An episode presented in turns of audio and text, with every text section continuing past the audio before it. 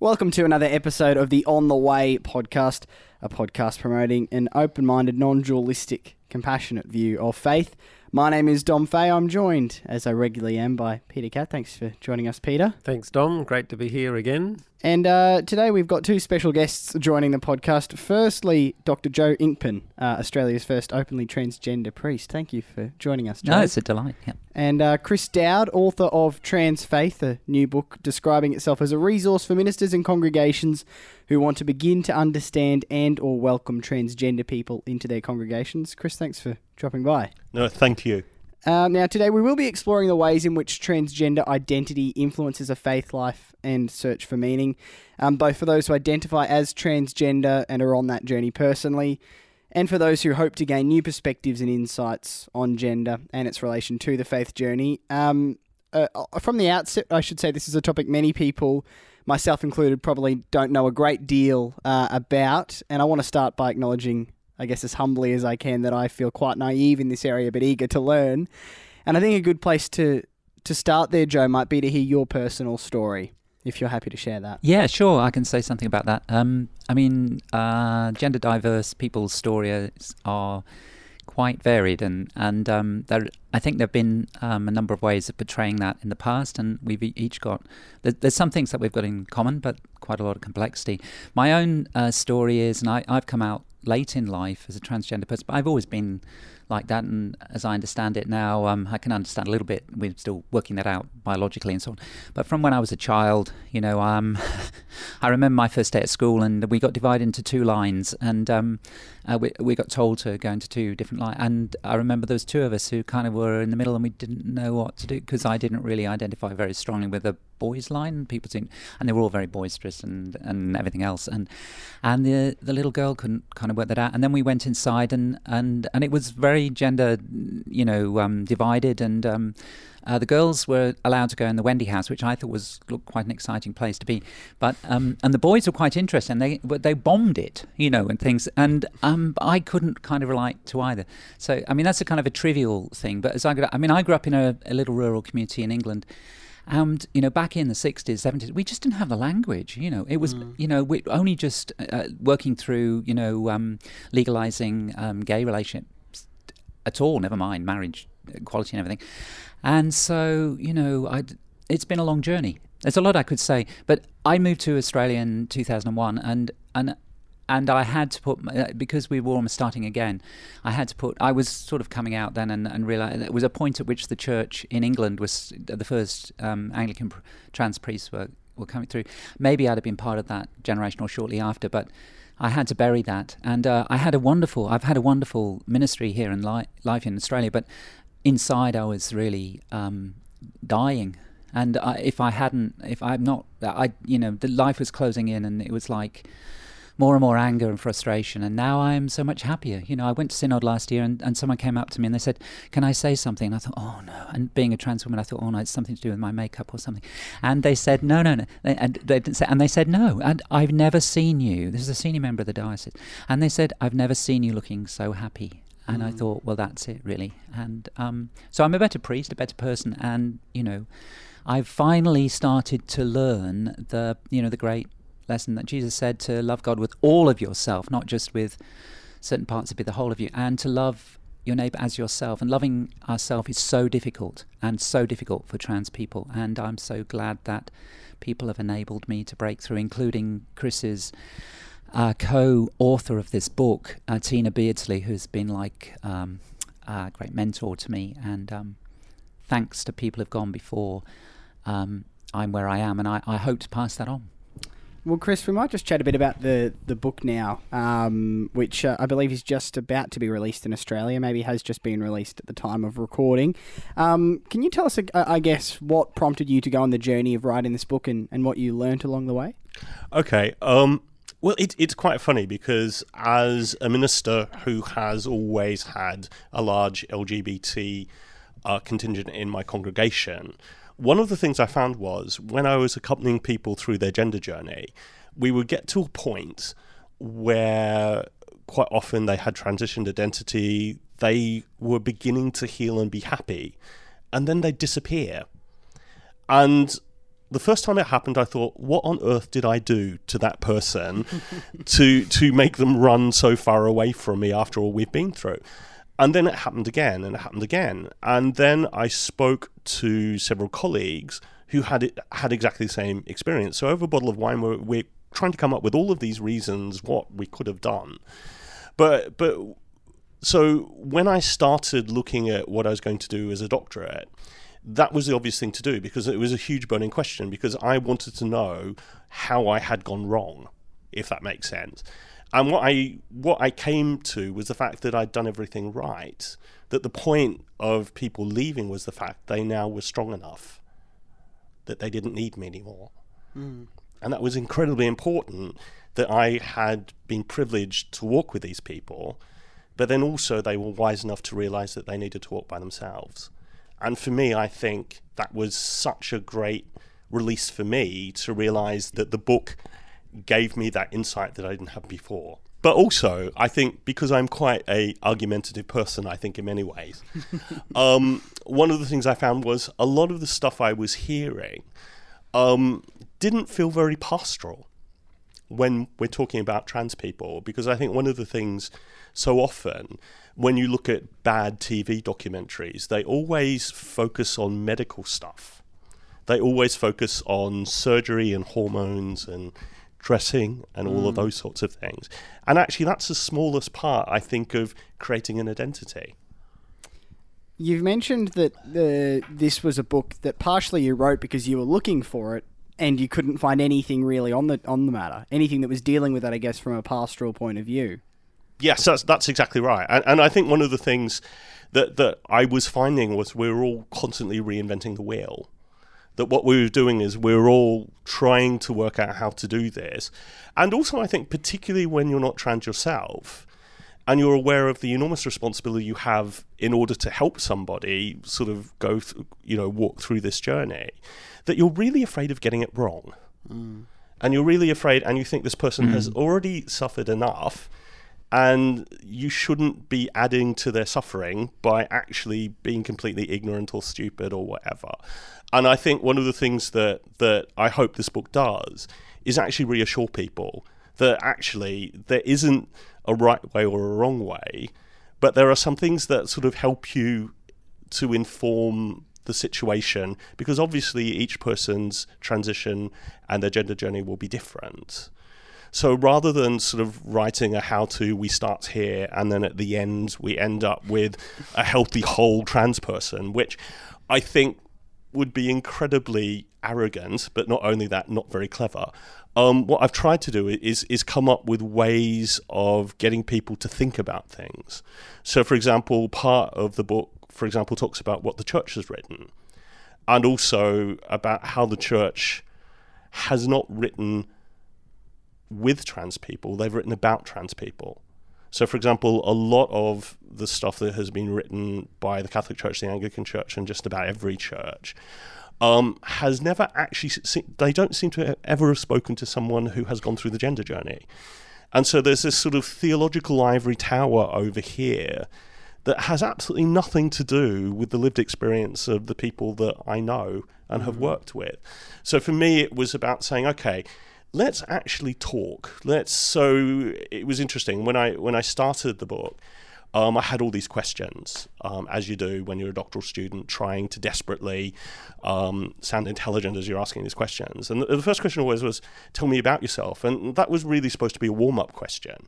But three hours later, normally, um, that was the only question I ever needed to ask. Um, and I think that was that was sort of really quite humbling and, and really quite interesting. Um, and I think also, um, as as part of that, just seeing that that for many people, and particularly for older trans people, they've lived much of their life believing they're the only person like that on earth, and and, and we're so far away from God's grace. And that's really difficult. You know, the idea of the church, instead of being this place of refuge and safety and healing, sort of became this sort of like torture chamber where these people were living this life on the surface that frequently looked perfect.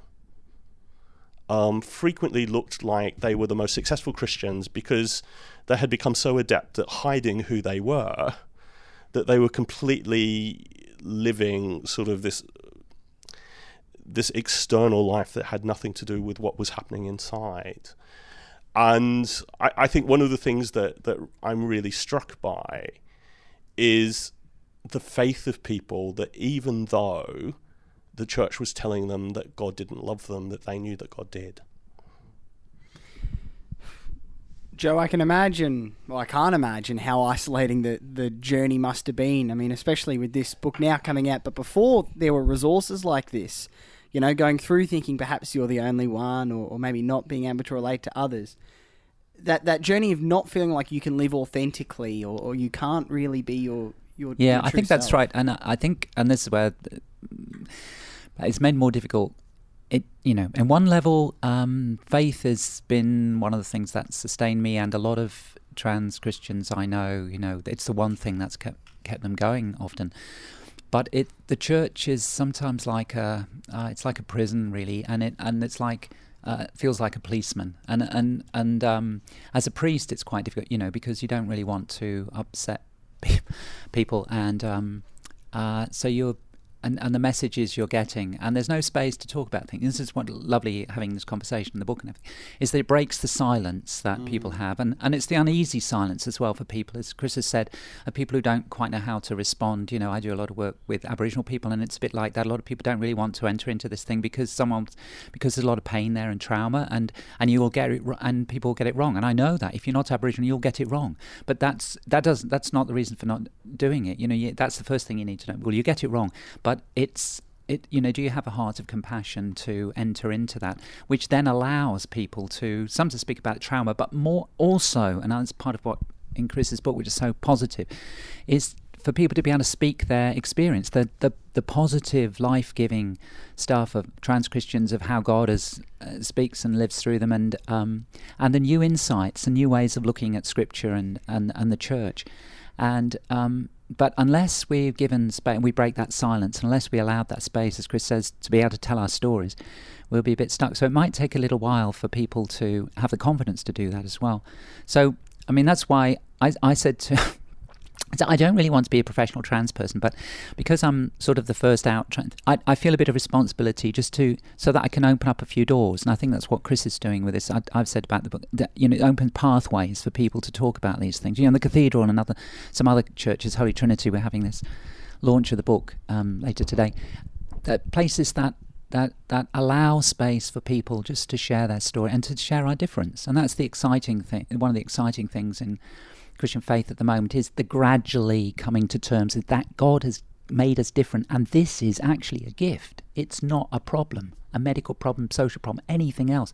It's actually a theological gift for everybody. Chris, you spoke about not wanting to cause any more pain in your research, that you were worried about saying or asking the wrong thing. Mm. Um, I imagine that, that that's uh, quite a universal feeling that when people are, uh, you know, coming across people who might have been on this journey that they don't quite know what to say or how to approach it. They don't want to offend. They don't. They can't understand the experience because they haven't been through it, but they can have some sense of how deeply isolating it must have been. But I guess the the message there is to start the conversation, to to not just shy away awkwardly, but actually to to speak. Absolutely, and and also I think to ask questions. So one of the things I will frequently ask people is, so how should I address you? What are the pronouns that you would like me to use?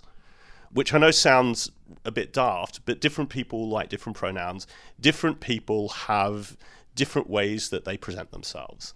And I think one of the things which I do talk about in the book is that actually our language hasn't caught up with some of these experiences. So, for example, my next book that I'm currently researching and writing at the moment, we're looking at how the identity of, of trans people is sort of changing, and actually, there's lots of sub identities that are now emerging. And we have no language. So, for example, one of the identities is is bigender, where people present sometimes as male, sometimes as female, sometimes as genderqueer.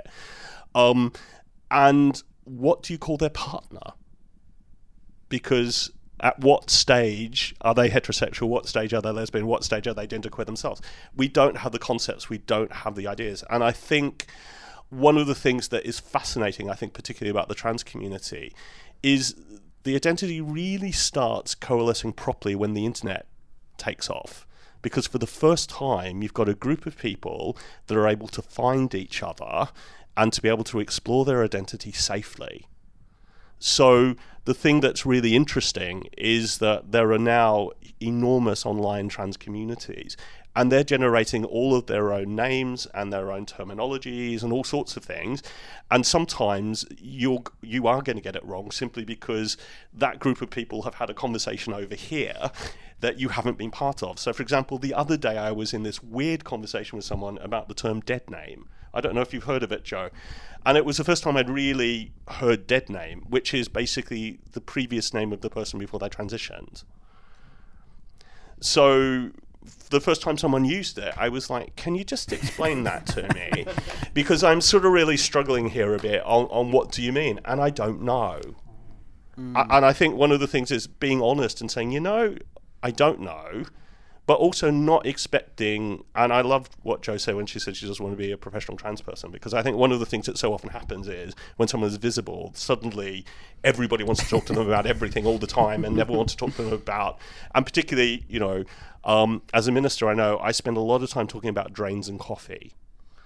Um, and actually, you need to talk about drains and coffee as well as as all these other things as well. And I think, but there is something about just holding your hands up and going, look, I'm really not sure. And for example, I sent my presentation across to Joe early because I wanted to make sure that there was nothing in there that could be misinterpreted simply because I knew that the language and the concepts here might be a little different. Yeah, and it is. I think it's an evolving thing, really.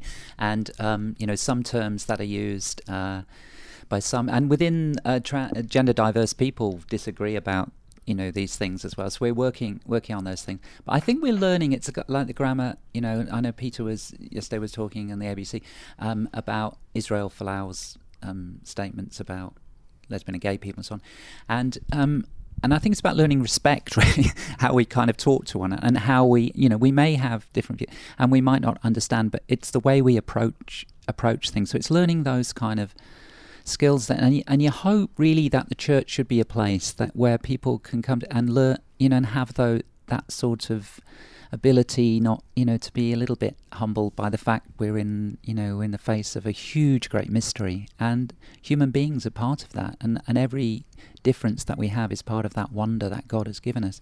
And to learn that grammar of respect I think that's part of what our society has to do and and and the church you know the, the church has resources to enable people to do that yeah I, I was also going to say I think there's also a difference between asking a question to be helpful and a question just to be intrusive. And I think sometimes, and I'm thinking particularly, you know, and I'm not quite sure what the equivalent is here, but in Britain we have something called Channel Five, which is sort of trashy TV channel, um, and I think you have a few of those by the looks of it. That's um, most of them. yeah. But for example, they, they did this whole spate of, of transition story, medical transition stories. So suddenly, you know, people felt that they knew everything about transgender people because they'd seen a Channel 5 documentary mm. And then felt that it was perfectly okay to ask about medical issues and all sorts of things. When, and I remember saying to somebody uh, who I had to speak to about it, I said, Would you like me to ask you about the state of your genitals? and she went, How dare you? I said, Well, that's what you just did to somebody else. Yeah. Um, and that's really not okay. So you know what I mean. So I think there's a difference. There's questions to be helpful, and there's questions to be intrusive. Uh, I went to a friend of mine from school um, recently uh, uh, came out that they are transitioning, and, and she put up a long post um, about uh, answering, I guess, some of those questions. And I think one of the, the statements she made was if you asked about my genitals beforehand, you can ask about my genitals now. It's, yeah, it's absolutely. kind of, yeah. and I suppose that that element of people not knowing how to approach it, perhaps some walk on eggshells, some are just ridiculously intrusive. Joe, it must have been a it must have been a difficult time, I guess, for for your community around you to get to know you in a way that you'd, I guess, always known yourself, but that they hadn't known you. Yeah, I think that's probably true. I, I mean, I do think you know people talk about gen- gentle defenders. I think there's a kind of a bunch of people in the churches and beyond that are sort of obsessed with sadly, with genitals and what people do with them. And really, you know, um, that's not the big thing. So kind of steer away from that. You know, it's that's an important thing for many trans people, but it's not for everybody. You know, not, not everybody has. There's an array of different you know ways forward, and and surgeries may or may not be part of that journey. Um, but yeah, I think in terms of the journey with my church, I mean, one of the things I ran rang a counsellor at one point um, through the sort of the church has, and um, and I said, you know, I can't do this anymore, and they said, um, but I can't, I can't, you know, I'm stuck. I, there's no way, you know, I'm, I wasn't suicidal, but you know, it's the sort of position that people feel caught in, and they said, but Mm, perhaps you're looking at the worst case scenario. You know, maybe church, the people in the churches are more kind of sportive than you think, and so on. I said, well, you don't really know churches, do um, but um, but I mean, it's true. And they said, you know, in your parish, because I was in a parish um, as a rector at the time, and I thought, yeah, actually, that's true. There are some people, and so there's a big trust thing. It, you know, to me. I'm just amazed by some, you know, some people are a bit more successful with money and stuff, but even that's a huge thing because you, you can be losing your reputation, your status, and everything else. But also, people who are at the bottom of the heap, the, the amount of courage and faith that it takes to be who you are is outstanding because you, you risk and, and a lot of my friends you know they've lost contact with children and grandchildren and and and partners and all sorts of other things. And, and it's quite devastating. And their churches have cut them off and things that have been really precious to them. And um, you know I was really scared of losing all of that and I've been really quite blessed. But it but it is a really great struggle there. But the thing that is comforting to me and I think that's one of the things that you know, as it were, like the gifts of transgender people, and I'm kind of exploring at the moment, is one of them is is this the courage to be, and and it's a gift for other people. And I find that being who I am has actually encouraged other people to be who they are.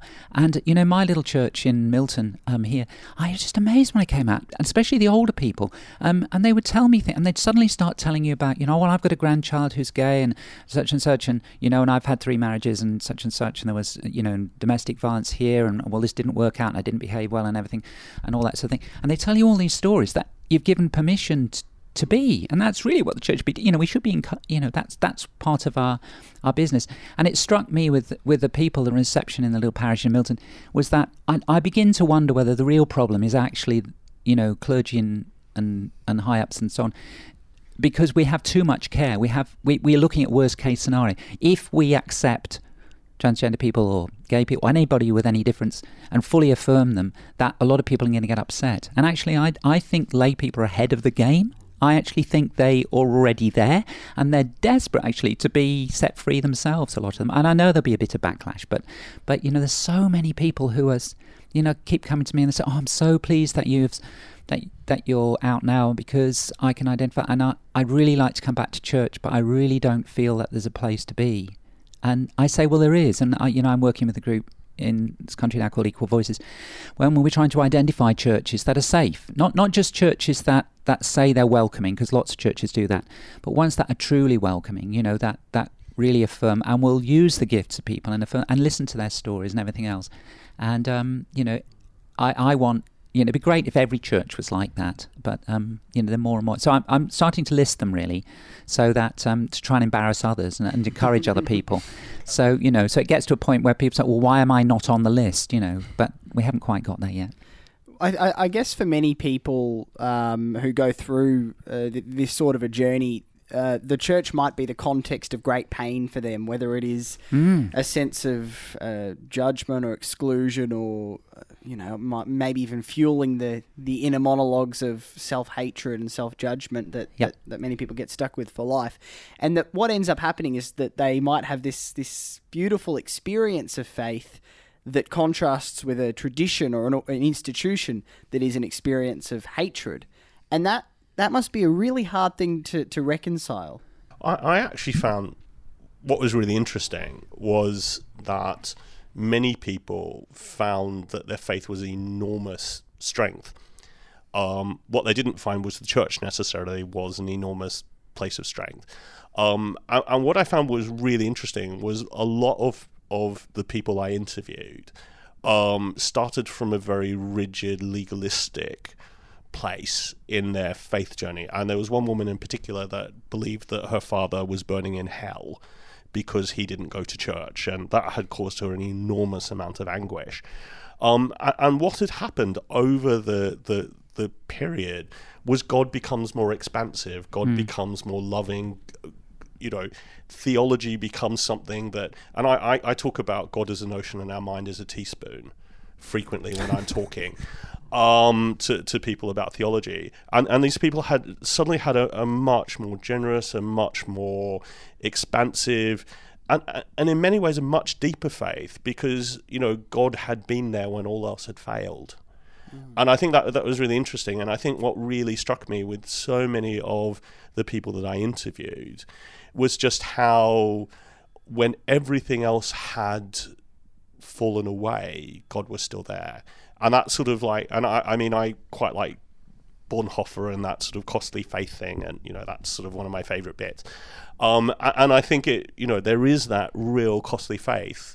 And I think the other thing that I, I think is really interesting as well is that what I have found, and because I have four churches, some of them are in rural Yorkshire. Well, they were all in sort of rural Yorkshire or a small city called Hull.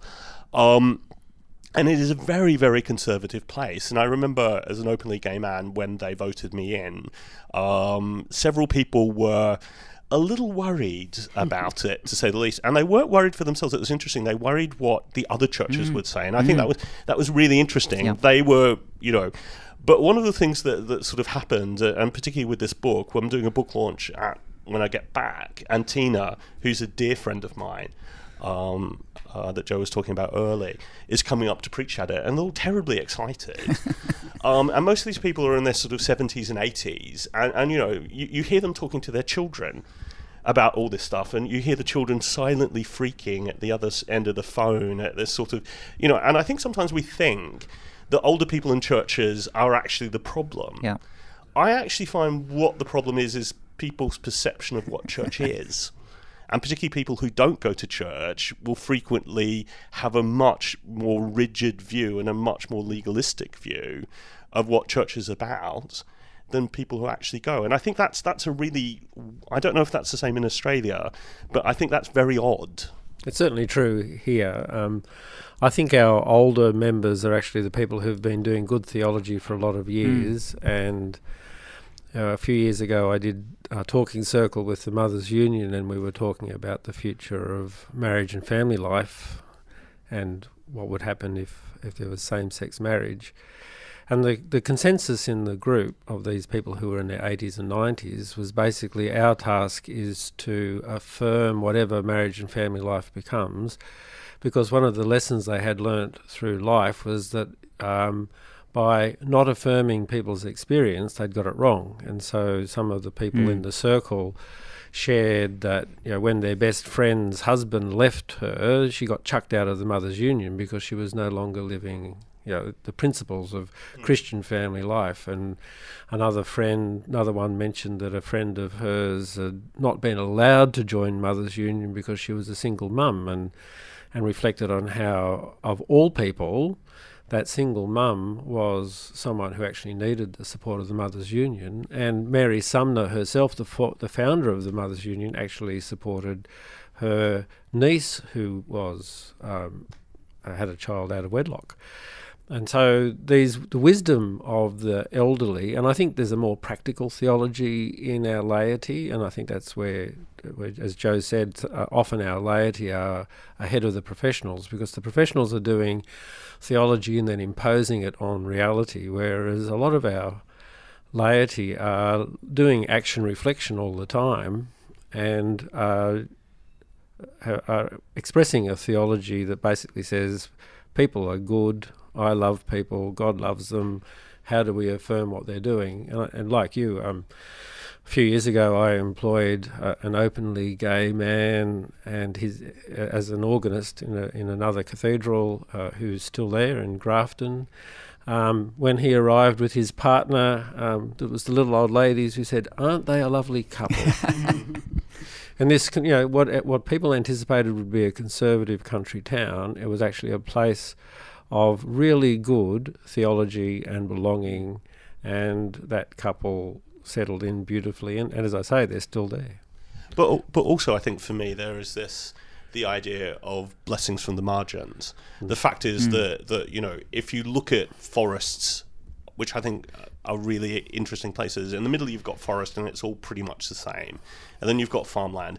But it's that in between place mm. where there's that mixing and, and pioneer species. Yeah, yeah. Mm. that's that's where all the growth and the diversity mm. and all all the life is. And I think sometimes we forget that. Sometimes I think we're so busy being the forest that we actually forget that some of the really interesting stuff is actually happening on the margins of the church and the conversations that we need to have need are, are, those ones that are happening there and i think for me that's something that's really important not just about transgender people but all sorts of things my journey growing up in a church, which uh, I imagine would reflect many people's journeys, was a, a middle class suburban church on Sunday mornings where really you're seeing the only the only view of community presented to you is a heterosexual white middle class view. That that seems to be the certainly the vast majority, if not the entirety, unless they're playing maybe a, a video about an African charity midway through the service. That's really all you're presented with as far as diversity goes. So a lot of people aren't equipped, I guess, with the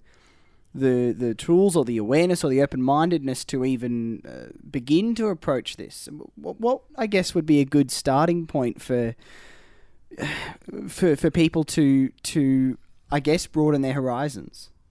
Well, I think it I, above all, I think it is the experience and, of meeting people, and that and if you can't do that, you know, read books like the one that Chris has produced because it's based on on that. And but I think increasingly it's the case. You know, it's so so less a problem for for younger people, and um, yeah, get out. Old those people who are maybe it's the middle aged people I don't know um, who are stuck to get out and, and talk to listen to young um, to young people and and um, what's happening. I I think it's increasing thing, and you know, thank God we, are lovely in the Anglican Church sometimes, um, because we're not making a big deal of this in this sort of diocese anyway. Um, so we let things happen. So it's happening in our schools, and once in a while, unfortunately, the media get hold of things. But there are you know transgender children in lots and lots of schools across the country, and I hear about some of these stories. Don't I don't make a big fuss about them because you know it's quite difficult sometimes for families. Um, so I think it's it increasingly happening in families, and people will gradually own once they start owning, like I have now, thank God for marriage equality and things. That in fact you can start to own the fact that yes, you you know if it's not your son, it's your cousin or someone else, you know, and that and then and then um, you can have that conversation and listen to people, and and grad, you know, we're still. I was on ABC recently, and and you know, we it was the first time there was a bunch of just a trans panel at all, you know, the ABC had ever done. And there was a bit of a thing, someone wrote in and they said, oh, you're only 0. point something percent of the population. I don't know what it is. And, um, uh, you know, and you shouldn't have your space. But the thing was that someone also then responded and said, well, you know, actually, if that's the case, then you should be having lots and lots of programs to catch up you know, and it's because we haven't had that space. So, in a way, I know some people say, "Oh, we're getting sick of hearing about trans people." Well, yeah, that sort of happens when when people are, need to know, and and I suppose, as you say, the fact is that lots of people don't know, or when they hear certain things but they're not listening. And there's a whole sort of stuff about gender theory, and I'm doing a bit of teaching at the moment in the college, and I do think people should think and read these things. But at the end of the day, it is about, and this is the strength of an Anglican view and and, uh, and other churches, is ultimately is a, is a more pastoral approach. You know, it's, people is what matters. It's actually the Jesus approach, really. You know, it's like, yeah, the, you know, the, the Sabbath or whatever and the law, you know, it matters and things because it does help and guide us a bit. But ultimately, you know, the Son of Man, human beings are not made for the Sabbath or for any kind of rules or binary ideas of gender or anything. But, you know, um, they're they're there to help us. And if they're not helping us, we better change our ideas of them. You know, male and female aren't going to disappear overnight. That's something that's kind of extraordinary kind of scary thing. But what we're doing is widening and broadening and enlarging our understanding of what it is to be human. I also think there's something about privilege here as well. And I think one of the things, particularly as a cisgender man, meaning sort of non-trans, is is probably the best definition. Non's um, never terribly good, is it? But I it's, know it's not very good. But you know what I mean. Um, it is actually being aware of your privilege being aware that you're not the person that actually has to every time they're going to the loo make a conscious decision mm. because we don't have to because we just do it you know the whole world is organized towards us yeah. and i think one of the things that that, that writing the book uh, has actually done is really made me aware of that privilege and the fact is that sometimes if you feel that your privilege is being threatened, it can almost feel like discrimination because you're not because you're used to the world being organized for you. So suddenly when you realize that there might be other people you need to think about, that can be incredibly confronting. And particularly when suddenly the way that you have viewed the world, and, and I think one of the things for me that's really interesting in the church is the only piece of real intellectual capital that we still have in the wider society is that we're custodians of the gender myth of Adam and Eve. And the fact is, I think part of the reason why the church has fought so hard around gendered things is because really that's the only place where we're still unchallenged. But all you need to do is look around the world and realize that there are many gender systems that are certainly very different. And also, Genesis has two stories. Mm. And it's a bit like what we do at Christmas. You know, we have these postcards where we have shepherds and kings and angels and stuff. But actually, they're two completely different stories that don't mesh. Well, the Genesis stories don't mesh either. But we sort of put them together and we say, so that means that we should have a binary gender. Where for me, it, there were two people, so of course there were only two genders, but that didn't preclude that there would be more. And I think sometimes that sort of privilege is something that is is very threatening for people, and particularly I think if you build your theology on something that is very rigid, you have to fight to keep it. And I think part of particularly the conservative church has been very much about conserving privilege. Mm. And I think that's something that, that needs to be challenged because I don't think it helps those people either. Because mm. then what they're not seeing is all of the amazing diversity that God has created. Instead, they, they sort of like dig these intellectual castles and hide and occasionally take pot shots at other people um, and get terribly upset. Whereas actually, there's something very freeing about going, you know, life is a mystery, God is a mystery, the world is a mystery. And actually, if I can just get out of myself a bit, maybe I can participate in that mystery.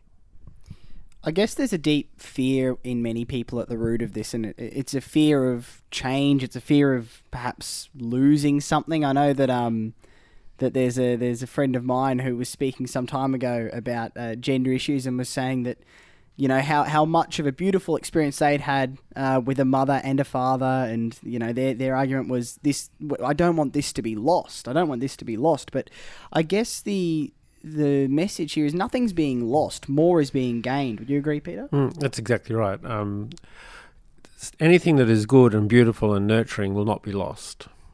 It's uh, it's like through even though we've had now we've had uh, divorce as a as a really um, available practice in Australia since the 1970s, it has not diminished marriage. In fact, I think it's actually enhanced marriage because the marriages that last and the marriages that people feel drawn to stay into, not the ones they're compelled to stay into, but the ones people feel drawn to stay into are nurturing relationships, which is what I, you know, I understand marriage to be, rather than institution that you sort of smack people into and then say, um, well, if yours went pear shaped, that's you know too bad, but you're still married, so you've got to stay with it. So having having divorce has not diminished marriage. In fact, I think it's been one of the things that's liberated marriage and has made it uh, so appealing that people. Uh, who are same sex, you know, same sex people now want to be part of it because marriage has become a more beautiful thing. Whereas 30 years ago, my gay and lesbian friends would have called me a fascist if I'd mm. actually said I was going to advocate for them to get married because they saw marriage as an oppressive institution. So, you know, marriage has been saved by divorce coming along, if you like, and that will be so of of family. Uh, the families, the beauty of family is preserved whenever we allow people to flee from destructive families or create a different family. Um, and the beauty of gender, likewise, is as we celebrate who we are and understand the complexity of humanity, um, the diversity of genders will become part of the blessing. So we're not losing. You know, bi- binary things are hardly ever blessings, and it's not the way biology works. You know, biology isn't into binaries. Um, some of the scientific methods into binaries, and that's one of the things that's been imposed on people for a long time now. But biology itself invites us to understand complexity and diversity and to see that as the thing that's actually made the world the beautiful place that it is. And so we're not going to lose anything that's good and beautiful. We're going to lose stuff that's destructive. And so banging people into a gender because we've only got two is a destructive practice.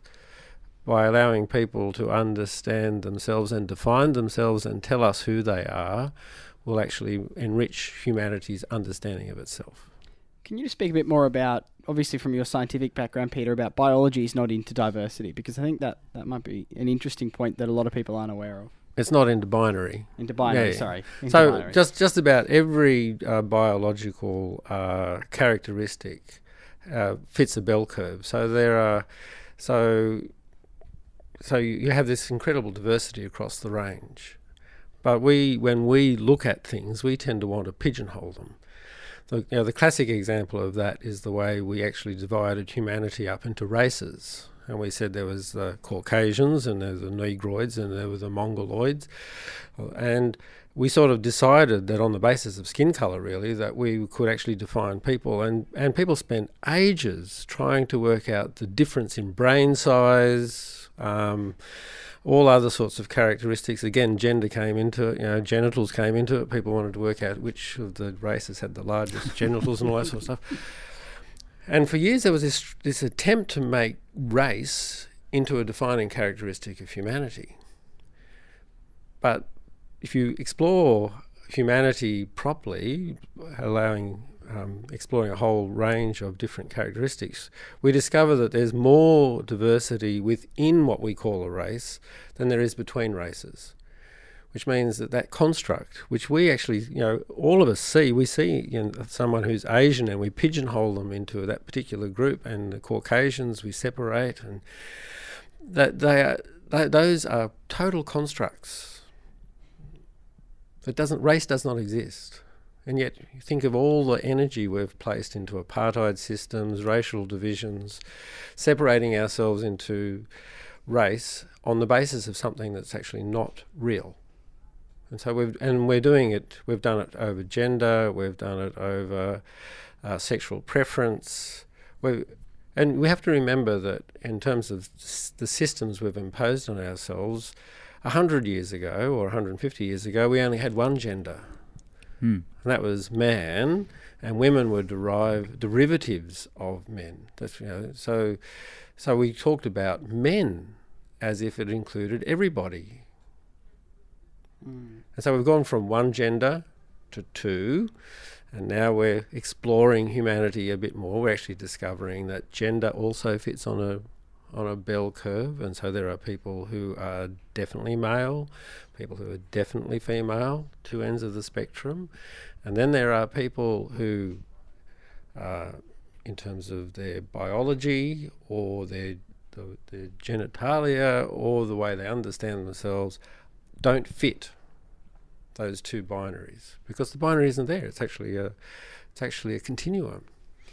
I think interestingly, when the same-sex marriage debate was going on in Australia, there was an inability for people who had never felt an attraction for the same sex to even comprehend what it, what that might be like. And I think on a similar level, people who do feel at one end of the the uh, gender binary, I suppose, or do feel quite sure of their gender, it would be impossible to even begin to even understand what it would be like to feel like you were in the wrong body or to feel like you aren't fully yourself.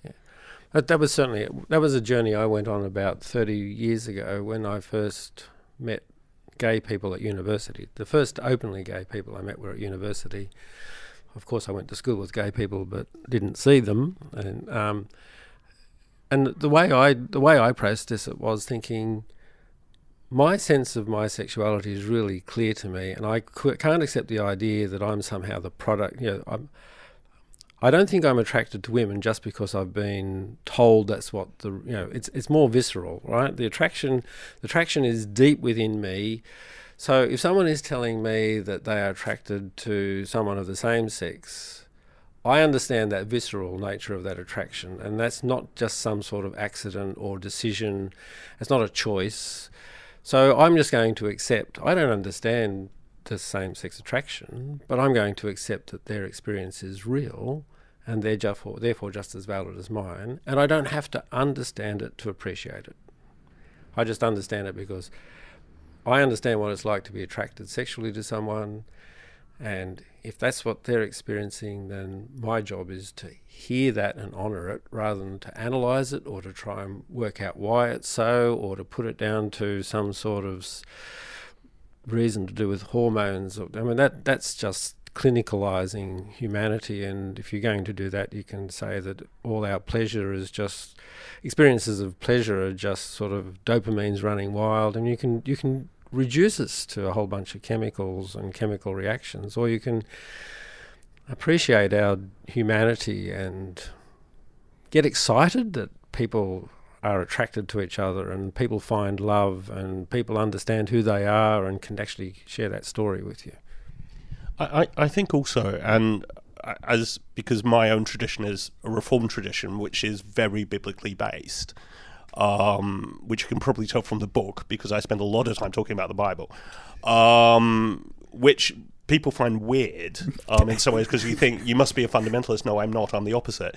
Um, but the thing I find I have found incredibly useful when I am talking about different experiences is to actually find archetypes in the Bible. So, for example, particularly in in trans faith, you know, there's a whole chapter on Job. The idea of this person who fundamentally understands his own truth, but everyone else is telling him he's wrong. And what what happens in that is this person loses everything. They end up sitting on a pile of ashes, scraping their sores with pottery, while people around are speculating, doing theological work, inverted commas, on why this could have possibly happened. And, and you know all the time that this has just been this really weird bet between God and Satan you know, and, and the whole point of wisdom literature is it's a, it's not, you know, there wasn't somebody called Job. This is an exploration on on suffering and and how we theologize suffering, and and and also sometimes use religion in order to blame people. But what's really interesting, I think, about for me about using Job as a as a character to talk about the trans experience is this idea of this righteous person who fundamentally knows who they are, and no matter what crap everybody else is is sort of spouting around them, not only do they hold on to their personhood, but they actually go through this journey to the point that they are so utterly blessed at the end of it and rewarded for, for keeping their own personal integrity. And also that bit about God saying, you know, opening up to everybody and saying, "Wow, just look at all the complexity here." Hmm. You know, um, and of course you can't understand everything because it's really, really complicated. Okay, close it down again and let's keep on going. but you know what I mean. And there's something there about when when we can use the stories mm. of the Bible, when we can engage helpfully by using the um, the stories that people know in order to say so this is a bit what it's like. You don't yeah. have to understand. That's right. I think I think that's right. And you know, people call what it's like. You know, reading with transgender eyes the Bible, and that's brilliant. And that, you know, and that's one of the best. You we had a discussion about that earlier. One one of the best chapters I think in the book, actually, even though some people find it tricky to begin with, about Job and about suffering and so and how that. But and and I think it's there's a lot of things you know like I keep reading you know John three and stuff about um, you know being born anew or born above and stuff.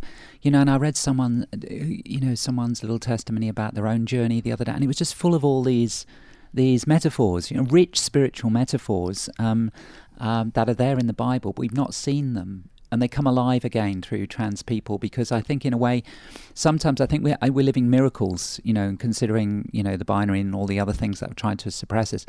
And uh, and we're still here. And um, and we're in a way we're sort of pointers. And we're just in our own way I'm not saying we kind of I wouldn't want to kind of hype it up too much little kind of like pointers to resurrection because we're kind of like living examples of it and the other thing for me, and I, you know, my own journey, and I think that's why I've been spent a lot of time doing border crossing.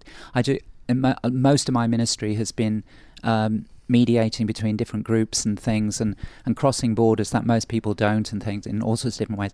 And I think it's that that's a gift, and I think it's because because I've sat, as it were, for most of the time as in the male world, but not been comfortable there. And I, but I could relate to to women. So that's one kind of. I think we have sometimes it's that liminal thing. I think trans people, because we're sort of on those borderlands, we, we have actually quite a a, a, special gift to give to people, and which is why I think in many cultures, and sadly not in the Western Christian one, why so many trans people, you know, in indigenous cultures and things, why we've actually been religious sort of fun- people, priests or equivalents, and, and, and even goddesses, which is kind of a bit out of things. But you know that because the sacred, we, we can kind of connect, and lots of people can do that. But but so it's there's a you know that's the thing. It's it's the positive then. So I think that gives. It's the more we listen to transgender people, more we get a new light on the Bible. You know, it comes alive. I think Chris is quite right. I know Peter has spoken on this podcast extensively about that call into new life. That the resurrection obviously is much bigger than a body rising from the dead potentially. It's it's about uh, being called out of our binaries, being called into obviously that that great uh, verse from Galatians, no longer Jew or Greek, slave or free, male or female, which uh, some people might take as a political statement, and uh, you know I suppose more it's more of a life statement. It's more of a there is no longer any division or classification that can separate us. And um, I know Peter that you've spoken before about um, your belief of uh, almost the, the core of the faith is the baptismal call into into being authentically yourself that that, that is really what this is about you know I, th- I think you said on a recent episode that your obligation is to do Peter Catt as well as you can. That, right. and, and, I suppose that, that idea of living authentically, that, that faith enables you to actually live as authentically as you possibly can, is at the core of all of this. Absolutely. It's that sense that know, there's only going to be one Joe Inkpin in the whole of the history of the universe, and if Joe doesn't do Joe, thank goodness. well, it's, yeah, we could all say that, but but you know that sense that because of the unique way our brains are made, that cl- even cloning will not be able to reproduce who I am. Uh, this is it, and the, you know the baptism call you, says you are a Christ, you're called and you're called to be your true self, and the community is called with that really sacred calling to enable you to discover what that is in within a community. So that's why that you know that beautiful interaction that happens in the baptismal liturgy, where the person makes their own promises, and then the community promises to support them. And it's about support. It's not about constraining, confining, defining. It's actually saying, here is a unique person, and our job is to help them live into that uniqueness. So we're going to have to hear who they are. I also think we're always works in progress. And I think that's something that's mm. really important. The mm, Christian absolutely. journey is never yes. about that somehow we've arrived somewhere and we don't have to keep on growing. Yes. And I think sometimes that is part of the real challenge of a lifetime of Christianity. I mm. next month I get to celebrate the 100th birthday of, of one of my congregants and she's absolutely awesome you know, she mm. really, really is. Mm. She, you know, uh, the other day, bless her, she was having trouble with one of her carers. Said, "Do you want to speak?" I can perfectly speak to them. I might be a, almost hundred, but it's absolutely fine. But when you speak to her, you know, her life has been this amazing unfolding story that hasn't stopped. Mm. And I think what's what's the reason why I find her so utterly inspirational is the fact that even at almost a hundred she's still s- stretching towards something. Mm. You know, she she has never rested on her laurels, and her life has not been easy. But she's managed to continue to grow and to thrive, despite everything that's happened. And I think that's what the Christian life should be. You know, um, I, I, remember one church I I um, I was part of um, many many years ago, and they basically, you know, you joined and they gave you you know your eternity certificate mm. almost saying you've now arrived you don't have to do anything yes, else yes. you're fine you know and and i remember thinking mm, i'm not quite sure this is what i need to sign up to here mm. um, and i think you know if you look at you know and, and i've just spent lent exploring paul with my congregations and, and particularly colossians and philemon um, and this whole thing of about stretching and continuing to work out who we are mm. is part of the Christian calling. And I mm. think when we stop doing that, I think we stop doing Christianity and we start worshipping rules. Mm. And I think when we start worshipping rules, I think that is really not a very life giving place because with rules, there is punishment. I, there, there was a joke that uh, I think my dad and I had of a church we went to once that it felt like they were giving out heaven coupons. Yeah, yeah. you come in, you get your coupon, and then you, you're good from that point on. And it is that evacuation theology, that idea that uh, it's you know it's not actually about continual growth and dynamic movement and and a flow, but it's about nailing things down and and you know conserving things as they are. And maybe as a way to end, Joe, I'd love to hear because because I imagine coming to to I guess this transition late in your life, it must feel like you have new life in a sense. It must feel like you know to have spent so long perhaps living with secrets, living with fear, living with shame. It must feel like you have this new sense of life that you're able to. Um, to live out that dynamic, constantly growing process, and I'd just love to hear about what that experience has been like for you. Yeah, no, that's true. I mean, it, it has been tremendous. I mean, I I do have that. We had the dead naming kind of conversation earlier. Um, you know, I do feel that. I mean, I've been quite blessed in lots of different ways. You know, beautiful uh, family and so on, and and lots of other things that have helped me to thrive, to survive, I suppose. But it's like um, I I felt my whole life I was living on the outside really, and so now I'm I'm really coming home properly and and you know, it's, it's, it's been a real spiritual journey for me, and, and and it's out of my spiritual life that's actually was the final trigger for that. When um, I, I have a um, spiritual director who talks about the difference between the, the glare of God, which I think is what a lot of people experience a lot of the time, and the idea that God glares at us and makes us do things, and it's driven me into all sorts of things, and the gaze of God. And it's really hard to allow the gaze of God, you know, when you stop, you know, and contemplatively, and allow God really to, because actually there's a little bit of you that thinks that God doesn't really accept you. And I think, and, and it's coming to accept that, you know, I am fully accepted absolutely as I am. And then that sets you free, and it, it's an exuberant feeling and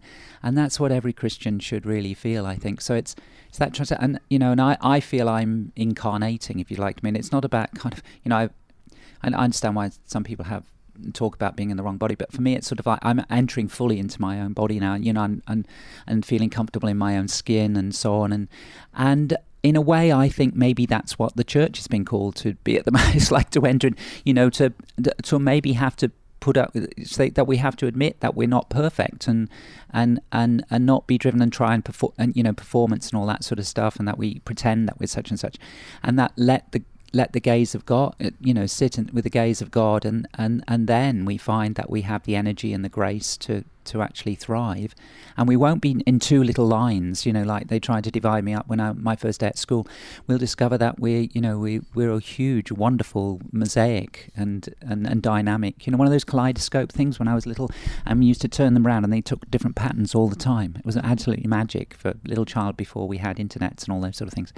And um, I, think, you know, that's what I, you know, one of the things I hope for the church. And I, I'm, I'm amazed there's so many trans people in the church, to be honest and lesbian and gay people that, that we've what we've had to put up with. But you know, yeah, it makes you believe in God, doesn't it? Really, you know, God does some amazing things, and and I think we're really stuck as you know we've been so stuck as church, and we really should just kind of let go and and let God. I suppose that's really what I've discovered.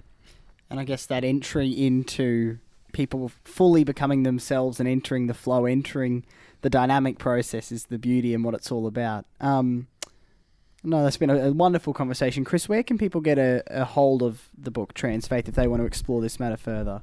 Um, well, there's the book launch, and then afterwards, we're not 100% sure. It will be at the Cathedral Bookshop here in Brisbane. Fantastic, thank you. And also, you can buy it on Amazon. Amazon, track it down there. Well, thank you so much, Joe. Um, thank you so much, Chris. Thank you so much, Peter. It's been a wonderful conversation, and we'll be back with another episode of the On the Way podcast shortly. Thanks, Dom. Thank you. Thank you.